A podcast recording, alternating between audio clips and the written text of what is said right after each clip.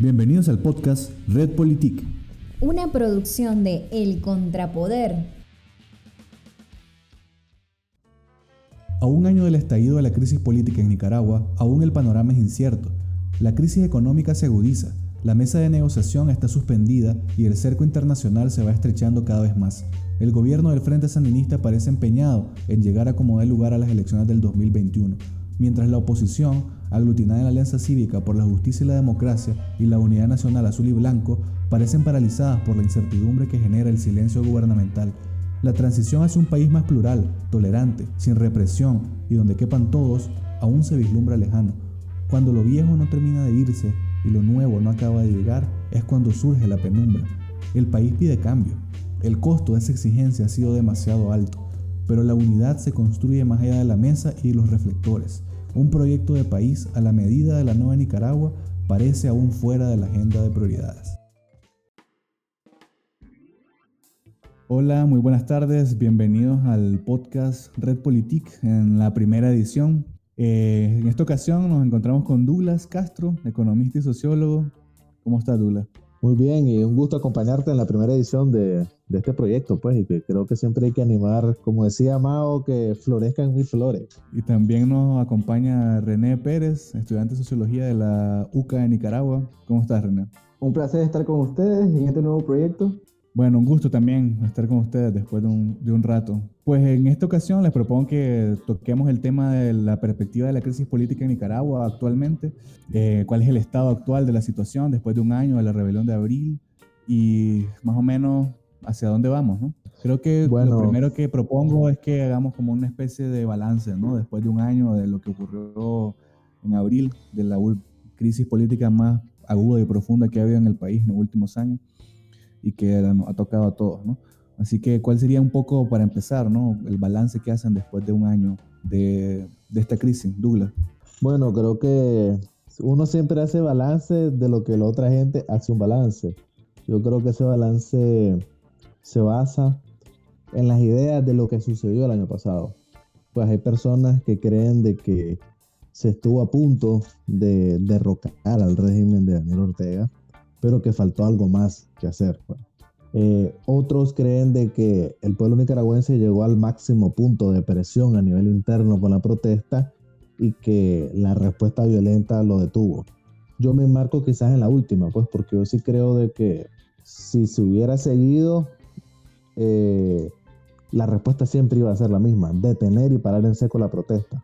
Lo que quiero decir con esto es que yo no, no miraba forma, ni sigo viendo forma, de que el enfoque disruptivo, más insurreccional, eh, se lograra el derrocamiento. Pues. Siempre he creído más en una salida negociada por la naturaleza de la crisis, por la naturaleza del movimiento social que se enfrentó al régimen autoritario y por la naturaleza del régimen autoritario. Es decir, que jamás se va a dejar derrotar en términos generales.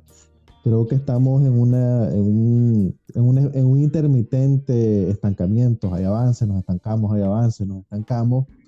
Eh, y cuando me refiero de avances es que el régimen no se ha salido con la suya. Pues. Es decir, del 18 de abril para acá, lo único que ha ganado es un día más. Y su apuesta es tener un día más. Y del otro lado, lo que se ha ganado, pues, si podemos utilizar ese término de ganar, es mayor condena, mayor presión internacional, que cada vez le queda más claro, inclusive la izquierda internacional que ha apoyado en cierta medida a Daniel Ortega, que este es un gobierno pues que más allá de que caracterizarlo por, desde un prisma ideológico, lo tenés que caracterizar por lo que es, pues un gobierno que incluso recurre a la violencia y a la criminalidad para sostenerse en el poder.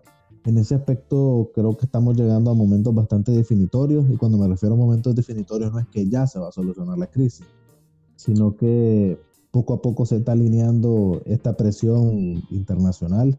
Creo que los 75 días de plazo que dio la OEA más las declaraciones de Estados Unidos nos van a decir que al final de este año vamos a tener cierta certidumbre de cómo van a ser las elecciones.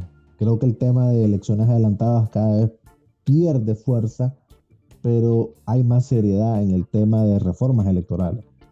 Eso pues para empezar la discusión, porque sí tengo demasiadas ideas sobre lo que está pasando. Perfecto. Pues fíjate que coincido mucho con Douglas, sobre todo en esta última perspectiva que él presenta, no, o sea, por la característica del mismo movimiento social, que no es un movimiento organizado, no es un partido político, no es un grupo este, previamente organizado que orquestar esto, creo que agarró muy movido el gobierno. Y incluso en algunas palabras de, por ejemplo, de los mismos este, partidarios del gobierno, estos, estos decían de que se sentían derrotados en los primeros días, porque nadie, o sea, nadie esperaba que esto se, que hubiera estallado de la forma en cómo estalló, cómo se resolvió, y si hubiera sido un movimiento organizado o algo, si hubiera tenido una salida que tal vez no hubiera sido este, la más cívica, que se hubiera, que, la que se está buscando, todo lo contrario, hubiera aprovechado ese momento, ese impulso, y llegar hasta las últimas consecuencias, pero la realidad es que esto fue, ha sido un movimiento de múltiples actores, donde los partidos políticos de antaño o estos grupejos se han querido sumar después de que han visto hacia dónde va el barco dirigiéndose, pero no en ningún momento llevan a mando el timonel de esto. Simplemente lo único que han hecho es sumarse. Entonces yo creería de que después de todo un año, lo que se compró una vez más es que esto ha sido una cuestión sumamente popular. Por ejemplo, de actuaciones de uno u otro bando partidario y demás, y caracterizarlo y, y hablar muchas cosas, pero no podemos venir y decir de que esto ha sido orquestado por alguien o por algo, que alguien está dirigiendo, que alguien está llevando un financiamiento que ha sido efectivo. Porque te lo puedo asegurar que si en realidad ha habido financiamiento de fondo, muy efectivo no ha sido. Pues están tirando el dinero si en realidad ha existido a como lo quieren invitar. Entonces yo creo que no me atrevería a decir cuánto falta para solucionar, ni me atrevería a decir de que vamos que estamos este, aquí o allá, solo puedo decir que tal vez estamos más cerca que lo que estábamos tal vez hace un año, pero la verdad que no sabemos si en realidad vamos a ir hasta 2021 con un calendario electoral, con un sistema electoral tal vez saneado, pero cumpliendo con el calendario establecido de elecciones en 2021. Eso es lo que aparentaría ser, porque también en este estancamiento que vive en diálogo no se perfila tampoco un candidato fuerte para decir, pues, porque podría decir el, gobierno, mañana vamos, pero el gobierno tampoco ha demostrado quién podría ser su candidato, así así por mucho que digan Daniel 2021. Entonces, esas dos cosas rescato. Rescato de que ha sido esto una cuestión muy cívica, que ha sido muy popular y de que en realidad estoy siendo tal vez un poco más pesimista y que vamos a un proceso electoral hasta 2021. Yo, bueno, para retomar un poco lo que han dicho los dos, a mí me parece también que ya a un año del estallamiento de la crisis, la palabra que para mí definiría mejor la situación actual es incertidumbre. Y esa incertidumbre viene de, de, de las dos partes, o sea, tanto de, la de la oposición aglutinada en las dos principales organizaciones, que es la Alianza Cívica y la Unidad Nacional, como de parte del gobierno. ¿no?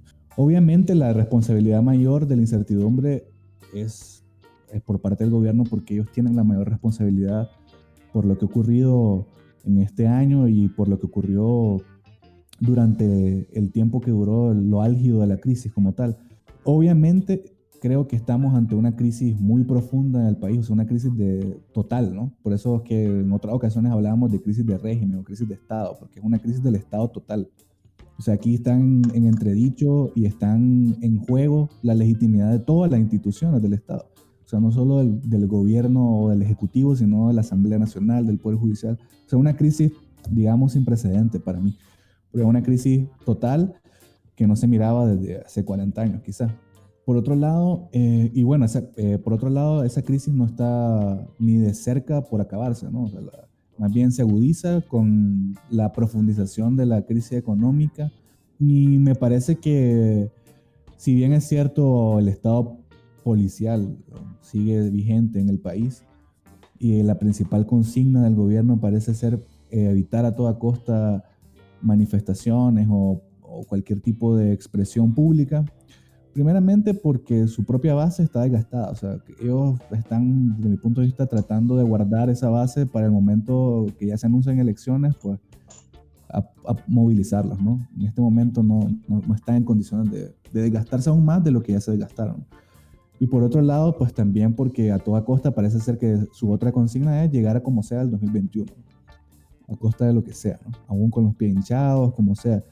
Y ese creo que es el principal reto, porque con, el, con la suspensión de la negociación, con, con lo que ha ocurrido a nivel internacional con la OEA, pareciera ser que, como dice Douglas, ya no es tanto el tema de las elecciones, porque ya casi todo el mundo da por hecho de que van a ser en el 2021. Que va a ser como en los 90, que al final las adelanten a marzo, digamos. Pues. Probablemente esa pueda ser una concesión que, que el régimen acepte.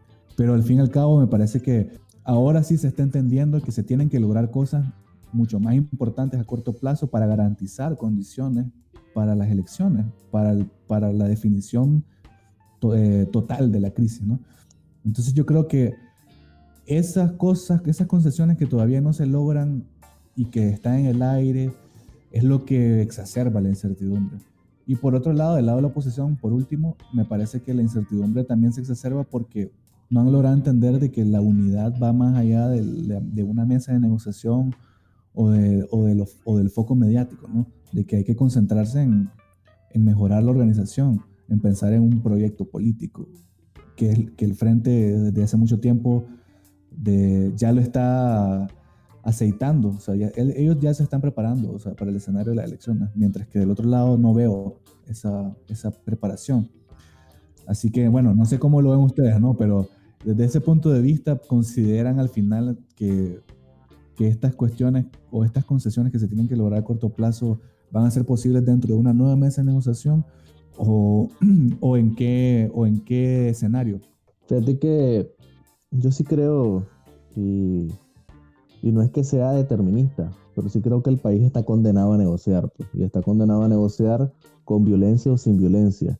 Y no es porque lo queramos, sino porque prácticamente es una línea roja que la comunidad internacional ha planteado y que el mismo pueblo nicaragüense, pues, porque cuando revisan las últimas encuestas de opinión, la gente quiere una salida cívica y pacífica y negociada, pues. Entonces, es difícil pensar en una alternativa a la negociación, porque la alternativa más fácil a la negociación es la guerra civil y nadie quiere guerra civil. Y los intermedios entre guerra y negociación, que son estos modelos de acción no violenta que funcionaron en los países de Europa del Este, como en el caso de Yugoslavia, de Serbia, perdón, son diferentes a Nicaragua porque nuestro régimen autoritario es totalmente diferente. Es decir, pensar que una jornada masiva de protesta o que un paro nacional indefinido, Daniel se va a cansar y va a decir, me cansé del paro, te entrego el poder. Eso es ingenuo. Pues. Inclusive un quiebre de las lealtades en su en su coalición de poder del frente con la policía y el ejército, eso no es suficiente. Es decir, la resiliencia autoritaria de Daniel Ortega, el atornillamiento al poder que éste tiene, te indica pues de que, que, solo, que solo tenés esos dos caminos, el de la salida negociada o el de lo que lo derroques, pero derrocarlo tiene un costo sangriento desde el cual no estás preparado. Sigo con otra idea.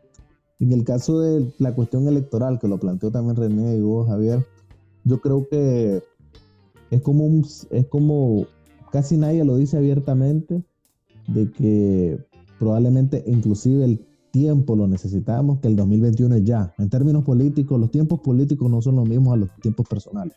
Es decir, para una persona que no tiene trabajo, que está desesperada, que está esperando justicia, que tuvo a su hijo preso, esperar tres meses es insoportable. Sin embargo, esos tres meses pasan.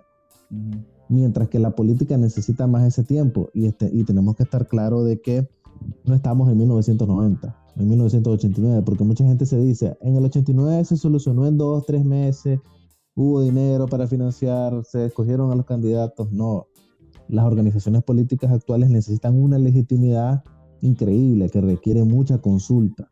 No es que vas a poner un candidato y ya todo el mundo va a detrás de él. No, va a necesitar esa, esa legitimidad previa, una consulta amplia. El otro es la cuestión de construir la maquinaria. Y esa maquinaria electoral, estamos hablando de que son como 100 mil personas, pues 100 mil personas, tener juntas directivas en todos los municipios, eso es un trabajo monstruo, monstruoso. Y la naturaleza de este movimiento que subió en abril, y valga la redundancia, se va a escuchar como una verdad de es que es movimentista. No tiene una vocación política en su gran mayoría, o no la ha tenido o apenas la está construyendo. ¿A qué me refiero con eso? Es que la mayoría de los jóvenes universitarios, jóvenes no universitarios, las personas que tuvieron entranques y atrincheramiento, su visión fue, de, eh, fue pura protesta o no estaban tan politizados. Pero ya meterte a una maquinaria más partidaria, involucrarte en una campaña electoral, construir un proyecto, esa es una transformación que requiere tiempo. Entonces yo creo que hay que ser pacientes en esa línea, pues vos no podés esperar de un movimiento que surge de la nada, que no tiene tanta trayectoria y experiencia, en el caso de sus miembros, que de la noche a la mañana construyan una organización como la de un partido político, que ya sabemos no es de la noche a la mañana. Entonces el tiempo te va dando, te va dando pues los plazos de cuándo vas, vas construyendo o cada, cuándo vas cumpliendo con cada uno de esos requisitos que un movimiento político necesita, que hoy ya lo mencionaste. Uno es el proyecto, pues. Necesitas el mensaje, necesitas la estructura. Todo eso se está construyendo. La cuestión es que yo sí comprendo, pues, a la gente que está desesperada, porque es imposible, pues, realmente esperar a la política y ya no digamos a la comunidad internacional, a los tiempos de la diplomacia, que todavía tienen más plomo que los tiempos de la política nacional. Sí, yo lo decía principalmente porque como que pareciera, ¿no? Que el consenso que se ha generado dentro de la oposición está limitado al, a ver cómo negociar una la salida, que en este caso serían elecciones de, de, Daniel Ortega, ¿no? O sea, el factor de unidad pareciera ser la oposición al, al gobierno, ¿no? Y al, al, a los crímenes que cometieron, que es absolutamente legítimo, pero que de cara a lo, a lo, que se viene necesita evolucionar, ¿no? Obviamente estoy de acuerdo, necesita tiempo, necesita madurar un poco más, pero va a ser un reto importante porque, o sea, el tema del vehículo que se va a utilizar, cómo se va a hacer, ¿no? Todo ese, toda esa temática, como vos decís, o sea, lleva tiempo, necesita recursos, son, es una, un tendido de 100.000 personas, etcétera, ¿no? pero, con, pero también al mismo tiempo vos mismo decís, ¿no? O sea, el 2021 está a la vuelta de la esquina. Y ahí es donde jugar con ese timing político va a ser como el reto más importante. ¿Cómo lo ves vos, No, yo igual concuerdo con ustedes, porque la verdad que por mucho que uno no quiera aceptarlo, es una realidad de que necesitas tiempo para organizarte políticamente. Las negociaciones se van a terminar dando. Yo comparto con Douglas esto, de que para las personas que han, que han pagado un costo más alto, que han pagado un costo personal en la crisis, el tiempo se hace, cada día se hace eterno. Y la verdad que incluso hablar de negociación es difícil. Y claro, es fácil, este, podrían decirte, tacharte rápidamente, fácilmente, es que vos no hiciste tal cosa, es que vos no estuviste instalado. No, pero es que una realidad es que aquí es negociación o negociación, porque la otra opción es la destrucción pues que llegue hasta las últimas consecuencias ambos lados de qué es lo que vas a terminar por discutir, qué es lo que quieres salvar del proyecto. La oposición no tiene ni la capacidad para sentar hoy por hoy a un gobierno, a un individuo en el banquillo. Ni el gobierno tiene la capacidad, que no se han dado cuenta, pero tiene la capacidad para venir y decir, vamos a cerrar este problema y en la próxima semana todo va a estar normal. No tiene esa capacidad. Entonces aquí lo que quedan a los dos es negociar, negociar, negociar. Y un reloj que hay en todo esto es también la situación económica del país. Que dicho sea de paso, el hecho de que somos un país con una alta tasa de informalidad, con una economía pequeña, un país pobre, en cierta manera eso es lo que nos ha ayudado, hablando en términos económicos, pues eso es lo que ayudó a la economía a adaptarse con mayor resiliencia a esta crisis. Porque en otro país más grande, más desarrollado, con con mayor empleo formal, esto sin duda hubiera tenido, el factor económico hubiera tenido un impacto del doble, el triple de fuerte lo que lo ha tenido hoy por hoy. Entonces, pero eso no quita, sea paso, de que la cuestión es económica, el, la situación financiera del Estado esté muy dañada, esté peligrando y se necesite resolver pronto, porque si no, entonces, ¿qué es lo que vas a tener también para, o sea, qué es lo que vas a ofrecerle? Tanto vos como oposición, pero, pero sobre todo vos como gobierno, que estás en el poder, el administrador de la cosa pública. Entonces sí, creo yo de que al final va a ser una salida negociada, el problema es que no sabemos en qué momento este, el gobierno no está teniendo una actuación sumamente racional, que digamos no lo ha tenido desde hace un año.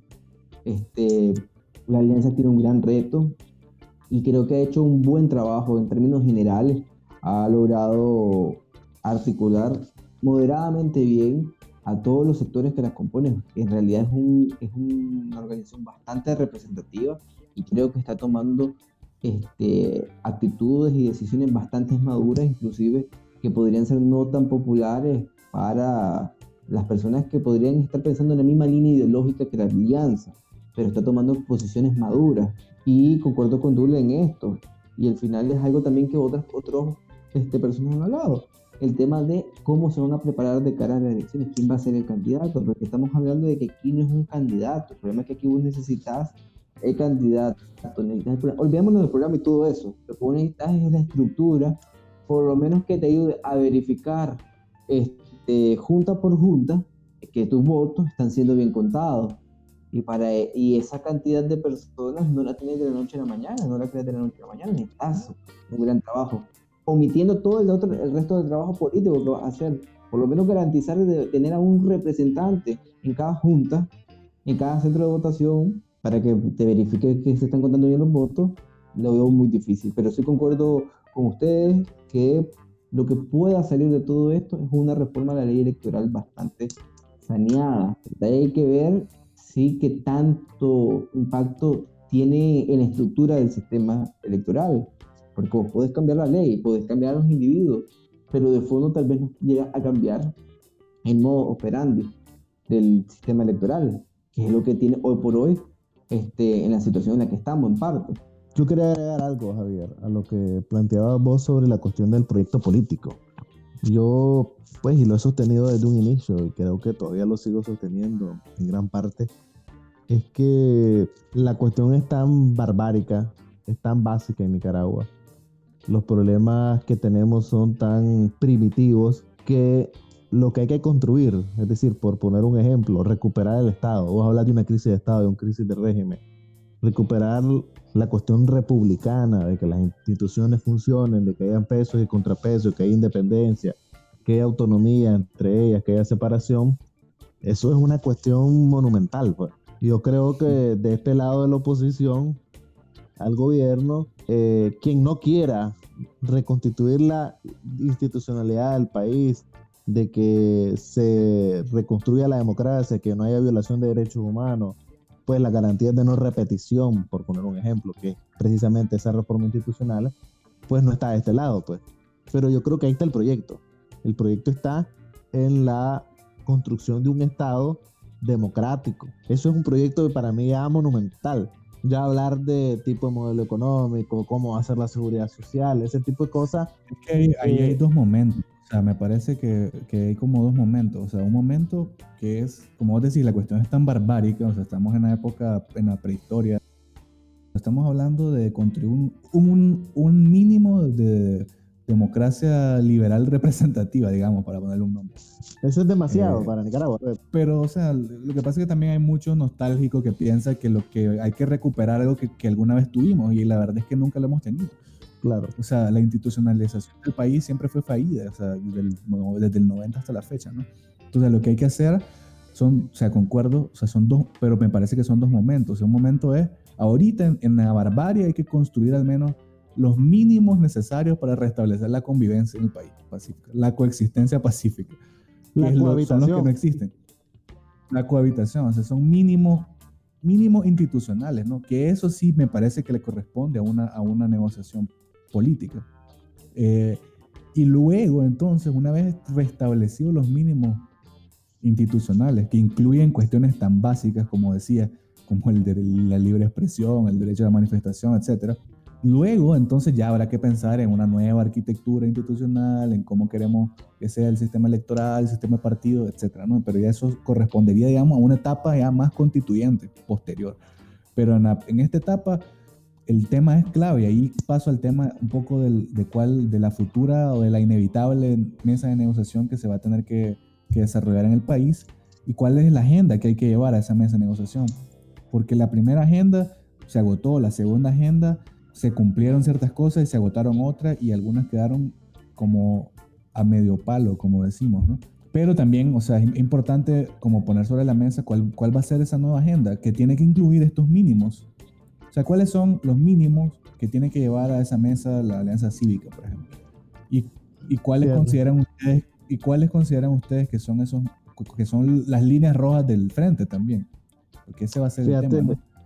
Fíjate, Javier, que yo sí creo de que en este caso se le ha cambiado como la metodología, el número de integrantes. El primer proceso fue muy accidentado precisamente porque la sangre estaba muy caliente, recién derramada y se seguía derramando sangre.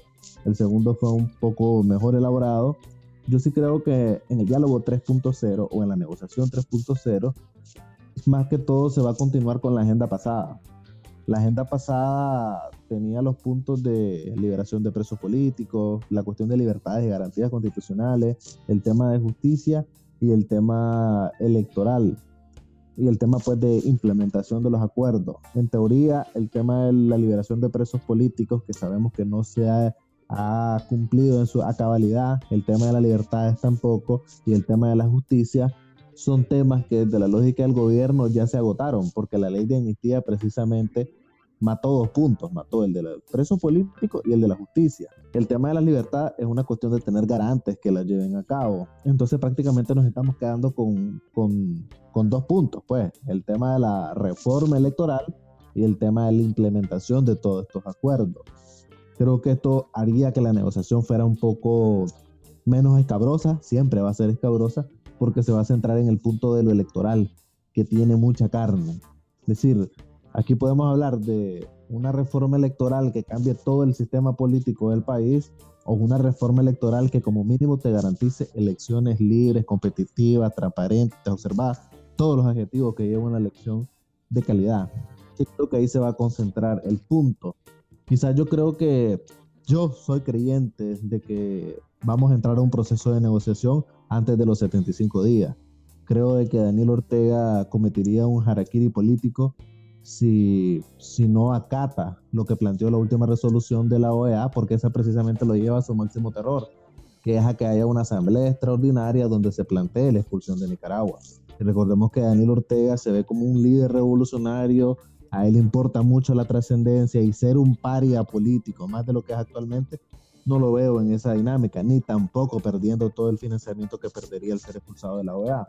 Entonces creo que si miramos el segundo proceso, que ya se agotó por los incumplimientos, por la muerte de Eddie Montes y todo el contexto de violencia generalizada que hubo en ese momento, y vemos este diálogo, esta negociación 3.0 como una continuación de eso, nos quedamos con el punto de la reforma electoral. Y en la reforma electoral yo creo que ese es un tema, ese es un tema para otro programa, Javier, porque ahí estás hablando de ley de partidos políticos, el umbral de con cuánto se ganan las elecciones, listas abiertas, suscripción popular, la composición del consejo.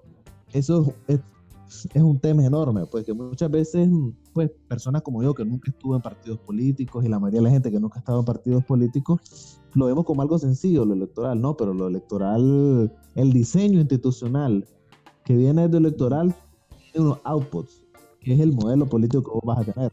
Entonces es una discusión bastante amplia, yo creo que hay que pedir mucho, hay que pedir lo posible para alcanzar lo que querés. Por eso te digo, ese tema para mí es, ya lo suficientemente grande. Lo otro, Javier, con esto finalizo ante la intervención de, de René, es que hay que tener claro algo. Unas elecciones libres, unas elecciones de verdad, no pueden ser elecciones sin libertades.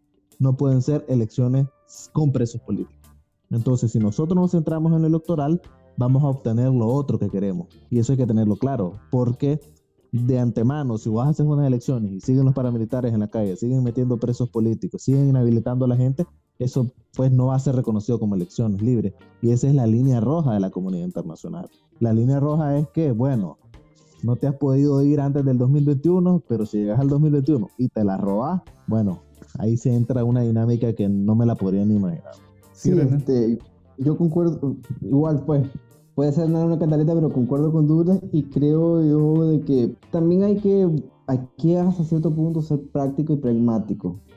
Es una realidad, o sea, por ejemplo, yo puedo decir que el, primer diálogo para mí tuvo un elemento, este, un salto cualitativo para la sociedad nicaragüense en el sentido de que fue televisado no porque los dialogantes hayan querido ese formato, no porque se pensara, de, bueno, tal vez se creyó pero tal vez los más ávidos en la política no tal vez pensaron de que iba a resolver ese diálogo toda la crisis.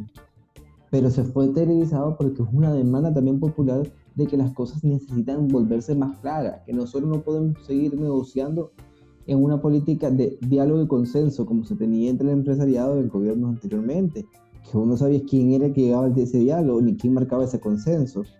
Entonces creo yo de que en, este, en esta nueva fase de la negociación, en el caso de la alianza, son dos elementos claves que tiene que prestar mucha atención. El tema, concuerdo con Douglas, el tema de los presos este, políticos tiene que ser solucionado, tiene que haber, o sea, tiene que haber un debido proceso eh, en donde, más allá de la Cruz Roja, venga también otra organización, como la misma OEA, y, y puedan presentar posiciones y dar evaluaciones cómo se va avanzando, para que aquí no sea una palabra contra otra de la alianza contra la postura del gobierno, de decir si cumple y uno dice no cumple. No, por el contrario, creo que debe haber aquí también un garante en ese aspecto, deben recuperarse las libertades constitucionales.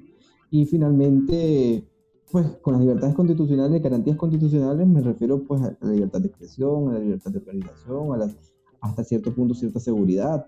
Se podría discutir, por ejemplo, el problema es, que es muy difícil garantizar esas libertades y demás cuando los órganos de seguridad del Estado no dan esa confianza. Y difícilmente vas a poder, y creo que sería desgastante para el proceso de diálogo conseguir de que hayan cambios sustanciales en estos organismos. Entonces yo creo que entre la cuestión de que se liberen los presos políticos que aún hay, que se respeten los mínimos constitucionales y derechos humanos de libertades, y centrarse finalmente en el tema del adelanto electoral. Indiscutiblemente la línea roja para el gobierno es el tema de qué va a pasar después, cómo quedamos, cuál va a ser el acuerdo.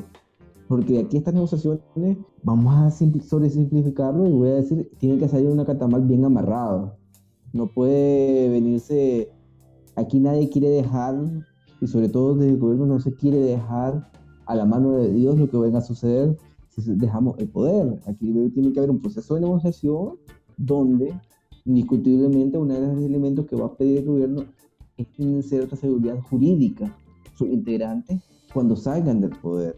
Y creo que eso es algo que la alianza indiscutiblemente tiene que proceder porque esto es una lógica de negociación, o sea, aquí no hay ni ganadores absolutos ni perdedores absolutos. Aquí es o ganamos todo o nadie gana y estamos en ese, en ese punto medio por hoy todavía. Sí, ahorita me parece que estamos en una especie, como ya lo han dicho otros y, y yo lo comparto, en, ese empate catastrófico ¿no? que dice García Linera en algún momento, ¿no?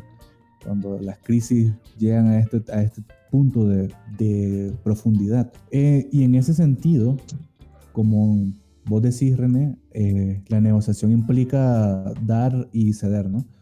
En este caso me parece que, que, como una vez dijo Douglas en una conversación, el terror del frente es estar fuera del gobierno, ¿no? fuera, del, fuera, fuera del Estado en general, porque controlan el Estado absolutamente.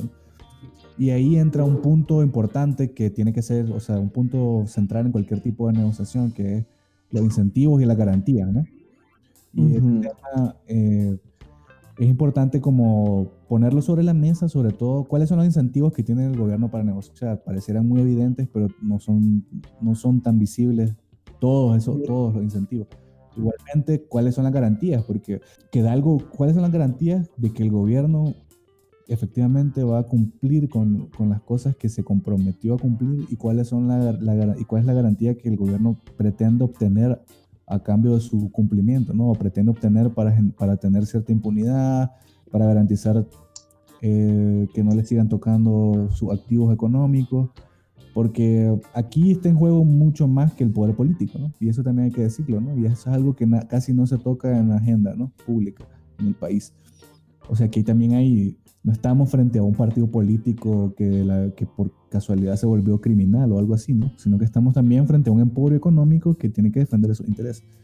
Y toda esa mezcla de intereses políticos, económicos. Entonces, eh, eso hace más complejo, obviamente, también el proceso de negociación.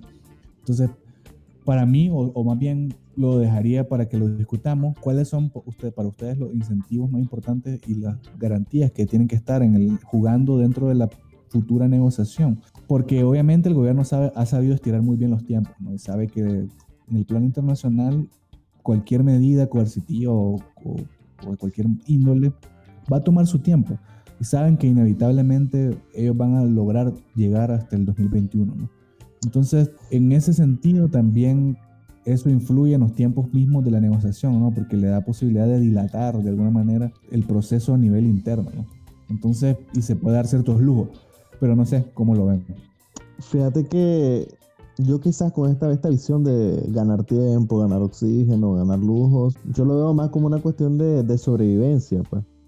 Porque el objetivo de cualquier gobierno, de cualquier fuerza política, estando en el poder, es precisamente gobernar y gobernar con todas las líderes, pues, tener estabilidad, al tener un proyecto, alcanzar crecimiento económico, que tu élite gobernante se enriquezca, la lógica que tiene un régimen, pues. Pero este gobierno, desde que empezó la crisis, lo único que ha hecho es sobrevivir, pues. En el sentido de que no puede restituir sus alianzas ni con el sector privado ni con la comunidad internacional y no las va a reconstituir. Es decir, que Nicaragua vuelva a tener inversión extranjera directa, que tenga, que tenga crecimiento, eso es imposible. Entonces, seguir esa lógica creo que es bastante insostenible, inclusive para un gobierno como el de Daniel Ortega, pues, porque yo sí creo de que no, no tienen la misma psique que tuvieron en los 80. No están dispuestos a estar 5 o 10 años más así, porque además no van a ser sostenibles. Entonces, en ese sentido, yo creo que las garantías o los intereses, para mí es una cuestión de, de preservarse como una fuerza política en Nicaragua que todavía tenga que tenga influencia en el futuro. Yo sí creo que en el caso del año pasado, después de abril, ellos vieron una amenaza increíble, la amenaza de que podían ser prácticamente ninguneados en el tablero nacional. El Frente Sandinista se sintió en una amenaza existencial que vos lo escuchás, pues a veces nosotros decimos, ahí están los sapos hablando locuras y tal cosa pero realmente el miedo que ellos tenían era un miedo increíble, pues. Ellos creen esa narrativa.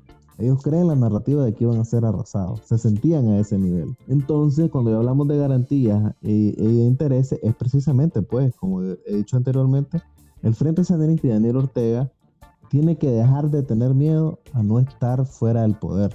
Y ahí viene lo que decía anteriormente René. Es decir, de este bando de los que somos opositores y que criticamos este régimen, que luchamos contra este régimen, es dejarle bien claro a ellos que nosotros no, no los vamos a perseguir, pues, que no vamos a buscar venganza.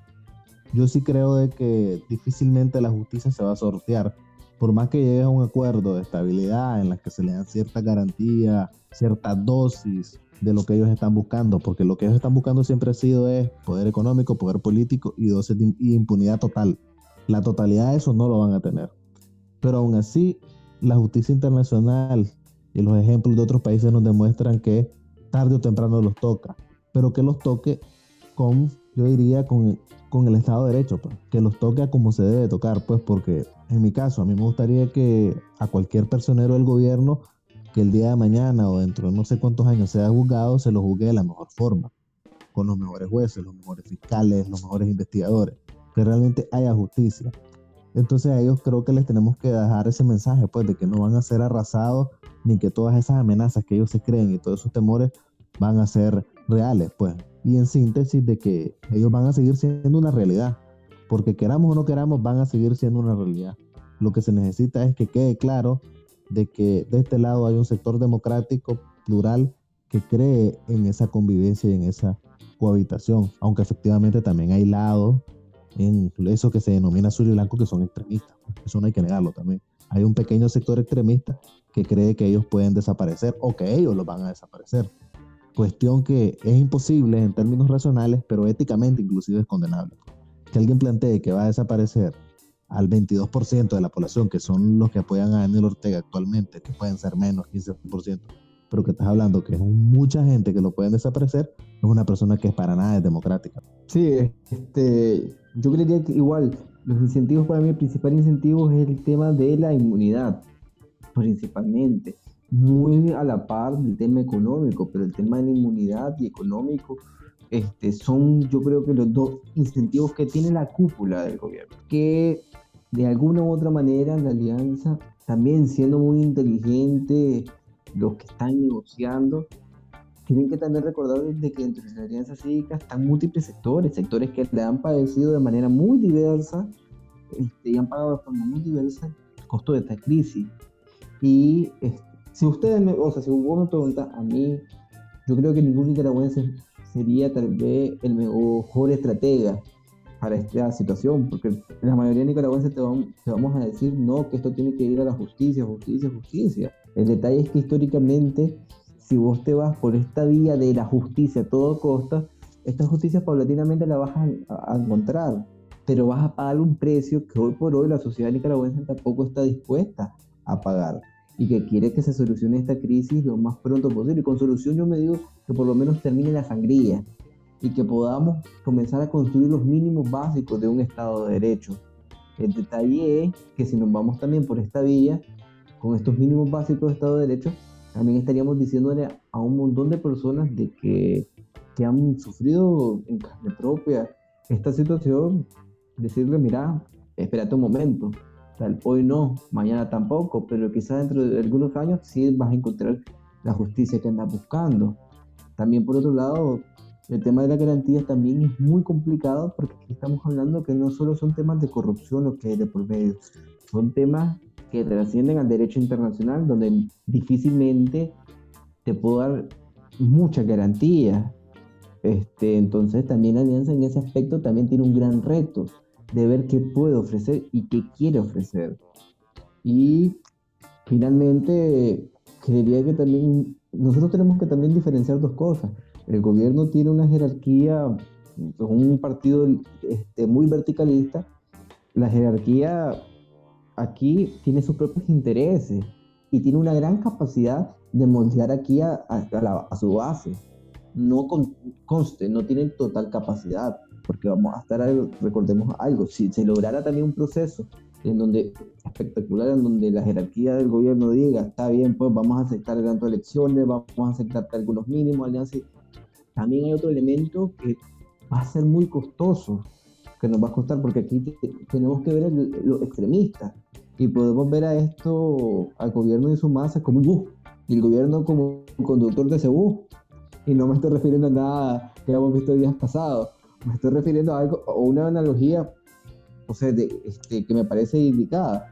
A este bus le han metido velocidad y velocidad, el conductor se puede bajar en la siguiente parada, pero no tiene capacidad necesariamente para bajarle el gas. Y el detalle es que aún estos problemas, aunque se logre solucionar políticamente, entre comillas, esta situación, vamos a tener también una serie de problemas. Hay muchas armas en manos de gente que no debería estar armada. Entonces la cuestión aquí es qué incentivos y qué garantías tiene cada grupo. Los incentivos son para el gobierno, claro, este, seguridad jurídica posteriormente saliendo del poder y seguridad económica. Los incentivos de la alianza es también la situación jurídica y también la situación económica, porque recordemos que hay un grupo de empresarios fuertes, pero las garantías aquí, ¿quién las pone?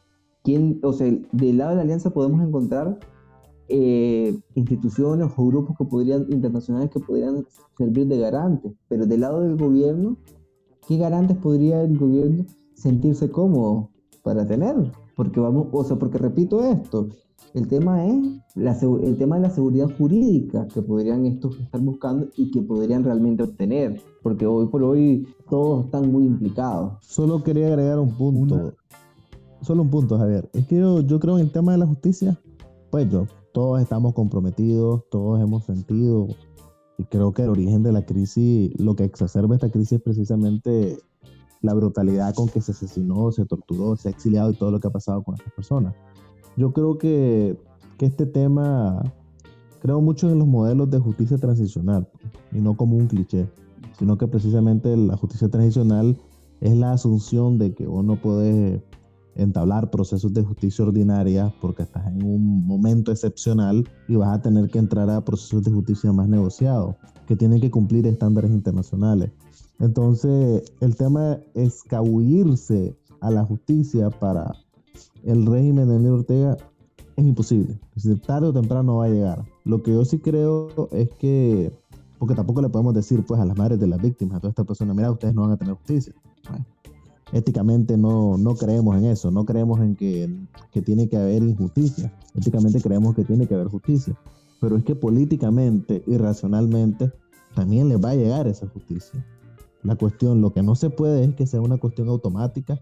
En primer lugar, porque no tenés un sistema judicial que pueda llevar a cabo esos procesos. Aquí vas a necesitar una fiscalía espacial como la que comentó el GA, una, una, una comisión internacional contra la impunidad como la CICI que hay en Guatemala.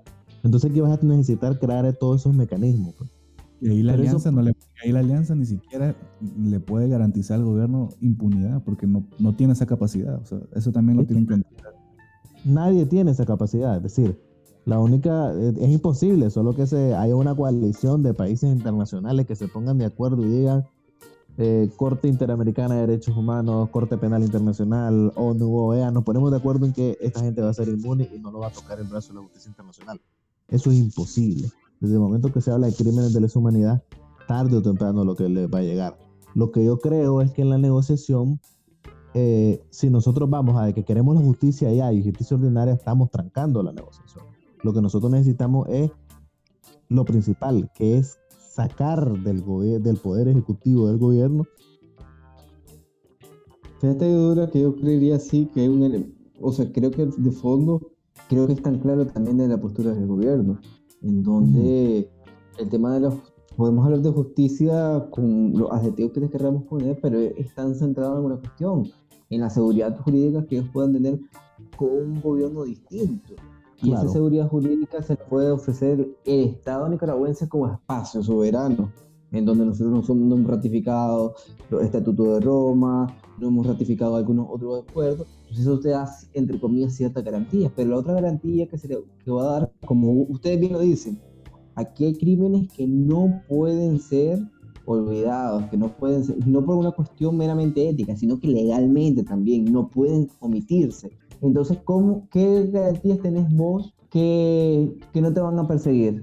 La única garantía que veo yo es que aquí vemos a un acuerdo, mal acuerdo, pero un acuerdo final de cosas, que es mejor que un no acuerdo.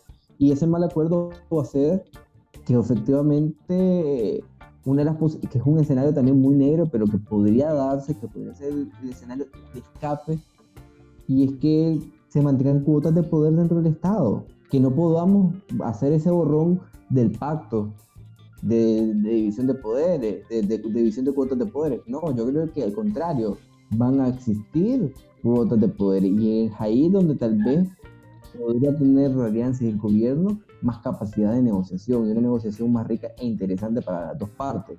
Es que entra un tema interesante, o sea, el tema de las cuotas, porque eh, el, en, en, un evento del proceso electoral que todo el mundo espera y piensa de que el frente lo va a perder, y creo que yo también lo considero así, ese nuevo gobierno va a tener también muchas limitaciones, o sea, y va, va, a depender mucho también de, de, los mínimos que se han logrado conseguir en la negociación previa a la, a la celebración de las elecciones. Y ahí va a haber un juego interesante y delicado también en, tema, en el tema este que mencionamos, René, de, la, de las cuotas, porque la única garantía que puede obtener el frente son dentro del país.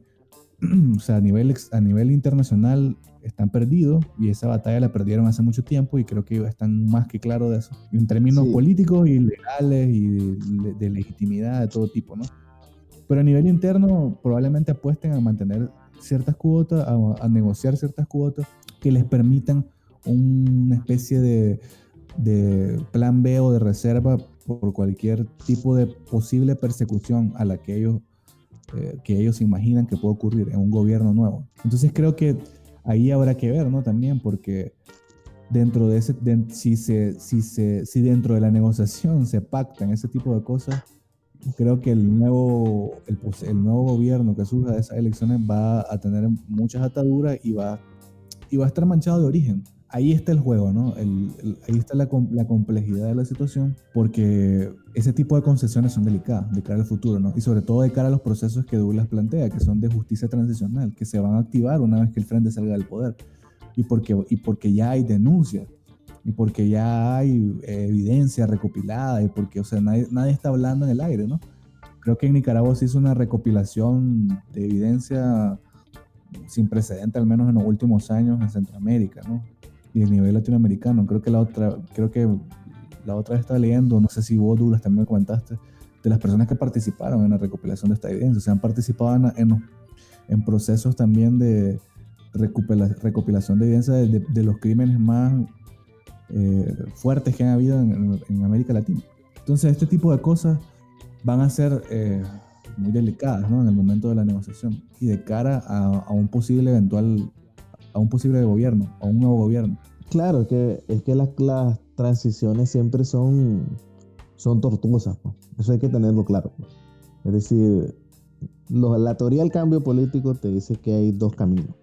Cuando vos tenés un problema así generalizado de un gobierno totalmente ilegítimo que no representa intereses, que es la revolución o las transiciones. Revoluciones, revolución no puede haber en Nicaragua, no puede haber porque no están las condiciones, además que no es ni deseable. Luego vienen las transiciones y las transiciones por lo general casi siempre son negociadas en su gran mayoría. El punto es que nosotros la transición no es, no es que vos negociaste y decís, esta es la transición. La transición, la misma palabra te lo dice, pues es un momento que no es algo consolidado. Vos lo que necesitas es desatar ese, ese momento. Me gustó la palabra que utilizante, activar. Es decir, vos activas la transición cuando logras las elecciones, asume el nuevo gobierno, pero este gobierno no entra en blanco, es decir, no puede hacer todo lo que quiere. Y no puede hacer todo lo que quiere porque tenés un adversario que no lo has derrotado. Es decir, que no lo desapareciste, que va a seguir estando ahí, que va a tener siguiendo capacidad de desestabilizarte y vas te vas a tener que mover en un, en un terreno movedizo. Pero el punto es, esta vez, como no cometemos los errores que hemos cometido en, en ocasiones anteriores. Y los, y los errores que se cometieron en las ocasiones anteriores es que fueron procesos demasiado bruscos, inclusive la transición del 90. Por ejemplo, el tema de justicia. Si vos analizas el, eh, en Sudáfrica, en Sudáfrica no obtuvieron una justicia inmediata después del apartheid, pero sí obtuvieron una comisión de la verdad. Ya, recordemos que las comisiones de la verdad no tienen consecuencias penales. Decir, es una verdad para que todos nos demos cuenta de qué realmente fue lo que sucedió, pero no es que va a tener una, una, una consecuencia penal. igual en Salvador, en Guatemala, o sea, ocurrió. Exacto. Entonces nosotros podríamos obtener eso que nunca hemos tenido, que es la verdad. Y los otros puntos de la justicia transicional, del mantra, pues, que es la no repetición, y la reparación. Entonces nosotros de ese combo vamos a tener que asegurar muchas cosas. Lo más difícil va a ser la justicia en sí, pero ahí va a estar. Y recordemos que el, el presupuesto básico de una transición es precisamente, como decía René, parar la sangría. Es decir, nosotros no solo tenemos que estar pensando en el sufrimiento actual y en el sufrimiento del pasado, sino que nuestro precepto político es evitar más sufrimiento futuro, y construir un país que evite más sufrimiento futuro. Porque si nosotros sometemos al país al sufrimiento pasado y al sufrimiento presente, lo vamos a condenar a más sufrimiento futuro. Ese es el precepto de, de las transiciones y eso es lo que vamos a necesitar nosotros construir. Por eso te decía, el proyecto es para mí que haya una policía que no sea represiva y que la respetemos, ese va a ser un gran proyecto. Que haya un sistema judicial para... independiente va a ser un gran proyecto. Te escucho. Ahora, para, para cerrar cerrando el programa, me gustaría que no se escaparan estas cosas que estás diciendo, Douglas, y que las tratemos de retomar a, modo de conclusiones de cuáles son los posibles escenarios a los que se enfrenta el país, ¿no? Porque en una situación como la describimos al inicio de incertidumbre que todavía reina, eh, creo que es importante transmitirle también a la gente o al país, porque todo el mundo está como en una paranoia permanente por lo que pueda pasar, ¿no? Eh, entonces, creo que es importante transmitir también hacia, hacia adentro, hacia Nicaragua, cuáles son los posibles escenarios que, uno, que nosotros nos, estamos imaginando o, o, estamos tratando de dilucidar que pueden ocurrir en los próximos meses, ¿no? No para acabar la incertidumbre, porque no lo vamos a hacer y porque nadie es adivino y porque hay muchas cosas en juego, ¿no? pero sí para tratar de dar ciertas luces. Pues la verdad que me es difícil venir y prever qué podría suceder, la verdad. Yo creo, creo que es que en realidad no podemos saber ni siquiera en qué postura están las negociaciones, porque aquí hemos, tenido, hemos visto que, que quienes han llevado o han hecho avanzar más el diálogo hasta cierto punto han sido los propios garantes y mediadores que han tenido que venir con las dos partes en ciertas ocasiones, pero sobre todo tal vez con el gobierno, venir a decirle, mira, suaviza esta situación, mira, la verdad que tal vez no te voy a venir a criticar porque estoy haciendo de garante y de mediador, pero tampoco me puedo quedar tan callado con esta situación, con esta postura que estás teniendo. Entonces creo que la negociación se va a terminar desarrollando, sobre todo en estos últimos meses. Van a haber algunos avances, pero avances que conduzcan sobre todo a si en realidad ocurre esto, ah, vamos, veamos avances que van a ser de buscar garantías de seguridad jurídica para el gobierno, sobre todo para su cúpula, en una posible, cambio de gobierno. Y esa, como se los mencionaba antes, esa seguridad se la va a garantizar las cuotas de poder que ellos puedan retener. Porque hoy por hoy no estamos hablando de los 90, en donde hubo hasta cierto punto un pacto, un acuerdo tácito o, firmado de buenas intenciones, en donde ambas partes tenían cierto poder. El, la UNO tenía el poder de el cansancio del pueblo nicaragüense que quería un cambio y el apoyo de la comunidad internacional y el frente en ese momento tenía también el poder de las armas, del ejército y una gran masa popular que lo apoyaba. Hoy por hoy el frente no, no cuenta con eso e incluso está más débil que la UNO en ese entonces. Entonces se tiene que garantizar esos elementos de cuotas de poder en un nuevo gobierno, porque sabemos que ese nuevo gobierno va a tener grandes retos, como ya lo mencionaba Douglas, hacer una nueva policía, hacer cambios constitucionales, que son cambios profundos, que podrían trastocar las posibilidades de un acuerdo hablado. Entonces, ese acuerdo no puede ser meramente este, escrito, tiene que ser este, de poder objetivo, material, palpable, y eso se traduce en cuotas de poder, en personeros ubicados en, distintos en distintos estamentos del Estado, en donde no dependan tanto de lo electoral. Claro.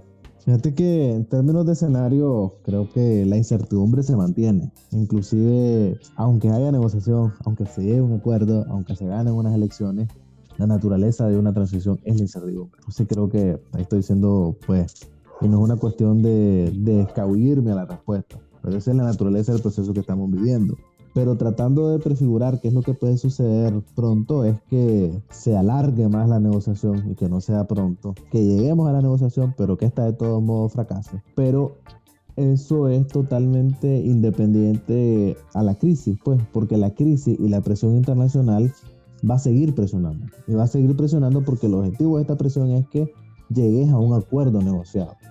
Es por eso que yo en el inicio dije, estamos condenados a negociar. Sí, porque muchas veces la gente cree que la expulsión de la OEA es solo para expulsarte. No, la expulsión de la OEA es presionarte para que negocies. Entonces, eso es para mí lo único que es inevitable. El punto es cómo llegamos en las mejores condiciones a estos procesos, tanto al de la negociación como a un eventual proceso electoral y a una cuestión de tener el gobierno y ganar las elecciones. Y mejorar esas condiciones pasan por lo que vos dijiste en un inicio, Javier yo creo que el escenario más positivo que deberíamos de tener nosotros ahorita es construir esa estructura, tener bien claro ese mensaje y tener bien clara la estrategia, hacer política. Es decir, que todo este movimiento que estalló en abril haga más política lo duro y evitar que las maniobras del gobierno, porque el gobierno hace todo lo posible para evitar que vos puedas construir toda esta maquinaria, tratar de sortearla pero tratar también de, yo diría, paliar las deficiencias que tenemos como nuevo movimiento, porque no tenemos la experiencia, no tenemos todo el colmillo que se necesita, si tenemos la ganas y otro número de virtudes, tratar de evitar que esas deficiencias no nos permitan avanzar en esa línea. Entonces eso es lo que yo te podría determinar como un escenario. Es decir, que eh, hay o no hay negociación, si hay y fracasa, de todo modo va a haber presión y vamos a encontrarnos en determinado momento en la negociación. El problema es que cómo aprovechamos el tiempo y no dejamos que el tiempo nos juegue en contra. Porque lo que está haciendo el gobierno es sobrevivir. Nosotros en el tiempo no lo tenemos que utilizar como sobrevivencia, lo tenemos que utilizar para construir. Así es, yo pienso también que hay dos grandes escenarios posibles solamente. O sea, uno, que fracase la negociación en, todos los, en toda la línea. Y en ese escenario veo muy improbable el de que se exacerbe de nuevo la violencia sino que, como vos decís, la presión internacional va a continuar y el país se va a la debacle profunda económica y pues es un escenario eh, negro, juro, y que a la larga va a terminar en una negociación. O sea, es inevitable la negociación. Lo único que puede ocurrir es que el tiempo se estire demasiado y, y se alargue eh, de manera innecesaria el sufrimiento en el país. Dentro, por eso, dentro del escenario de la negociación, inmediata o posible o inevitable que se, que se avecina, es que lo único que, que puede ocurrir es también qué, qué, sectores son los que se van a terminar imponiendo dentro del frente, ¿no? Porque yo sigo pensando de que de que no hay una postura todavía demasiado coherente ni homogénea dentro del frente. O sea, que hay una, una lucha constante y permanente de poder. Creo que lo comentamos una vez que esa, estos nuevos personajes que han salido ¿no? en el repliegue, etcétera, ¿no? también es parte de, puede ser señal de un recambio político que se esté cocinando, pero también son señales hacia adentro del partido. ¿no? Entonces también dentro de esta nueva negociación depende mucho de, de quiénes son los actores principales y de quiénes y cuáles van a ser las posturas hegemónicas que se van a terminar imponiendo dentro, de, dentro del partido como tal. Porque igual que dentro de la alianza o dentro de la unidad, como vos decías, Douglas, dentro del partido hay gente también loca, radical, que quiere la guerra y quiere matar a todo el mundo, ¿no? Pero también hay gente mucho más moderada, pensante hasta cierto punto, que, que es puesta por una negociación. Y de hecho, incluso las mismas encuestas que donde han donde la gente que sigue diciendo que apoya el frente también son apuestan porque la salida a, la problemática del país es la negociación y la, celebración de elecciones. Entonces, en ese escenario, asumiendo de que la parte sensata del frente se imponga y sean los que lleven las riendas de la, negociación que se viene, ahí lo único que, puede ocurrir es que, se logren los máximos que se piden dentro de las reformas electorales que se necesitan para que se celebren elecciones libres y creíbles en el país, o se, logren los mínimos. El punto es que esos mínimos tienen que estar también bien claros y creo que una de las grandes falencias de la, de la oposición en general en el país es que no tiene una agenda comunicativa clara o una agenda política clara hacia adentro. Digamos, hay mucha dependencia del factor externo, hay mucha dependencia de la presión internacional, pero hacia adentro hay mucho trabajo político que hacer, hay muchas cosas que se pueden seguir eh, construyendo para comunicar, para, llegar el, para llevar el mensaje, ¿no? Como decía Baudrillard. Llevar el mensaje porque al fin y al cabo, así como la negociación es inevitable, también es inevitable que hay que organizarse políticamente, electoralmente. Ese mensaje no puede esperar. O sea, no tiene que existir el partido, no tiene que existir la maquinaria, pero el mensaje tiene que existir. Y ese mensaje es el que todavía no se ve. Y ese mensaje también es el que puede inclinar mucho la balanza en cualquier negociación que se vaya a llevar a cabo en el país. Así que les agradezco por haber participado en este programa. Esperamos tenerlos en otras ediciones porque hay muchísimos temas que quedaron fuera, pero que hay que seguir profundizando, ¿no? Porque lo que se trata al final es como de presentar un análisis distinto, que dé luces, que no, no sigamos patinando en la misma agenda que actualmente existe en el país. Así que muchísimas gracias, Lula, por participar. Igual a vos, Javier. Muchas gracias, René, también por participar. Un placer haber estado con ustedes. Y muchas gracias a todos los que nos miran y que nos escuchan en esta primera edición del podcast Red Politique, que es una producción del Contrapoder. Les invitamos a que nos sigan a través de Twitter, en arroba el contrapoder-bajo y en el canal de YouTube donde se va a estar subiendo este primer episodio como el Contrapoder TV. Así que les agradecemos, muchas gracias por su sintonía y hasta la próxima. Gracias por sintonizarnos. Síguenos en la página elcontrapoder.com y suscríbete a nuestro canal de YouTube El Contrapoder TV.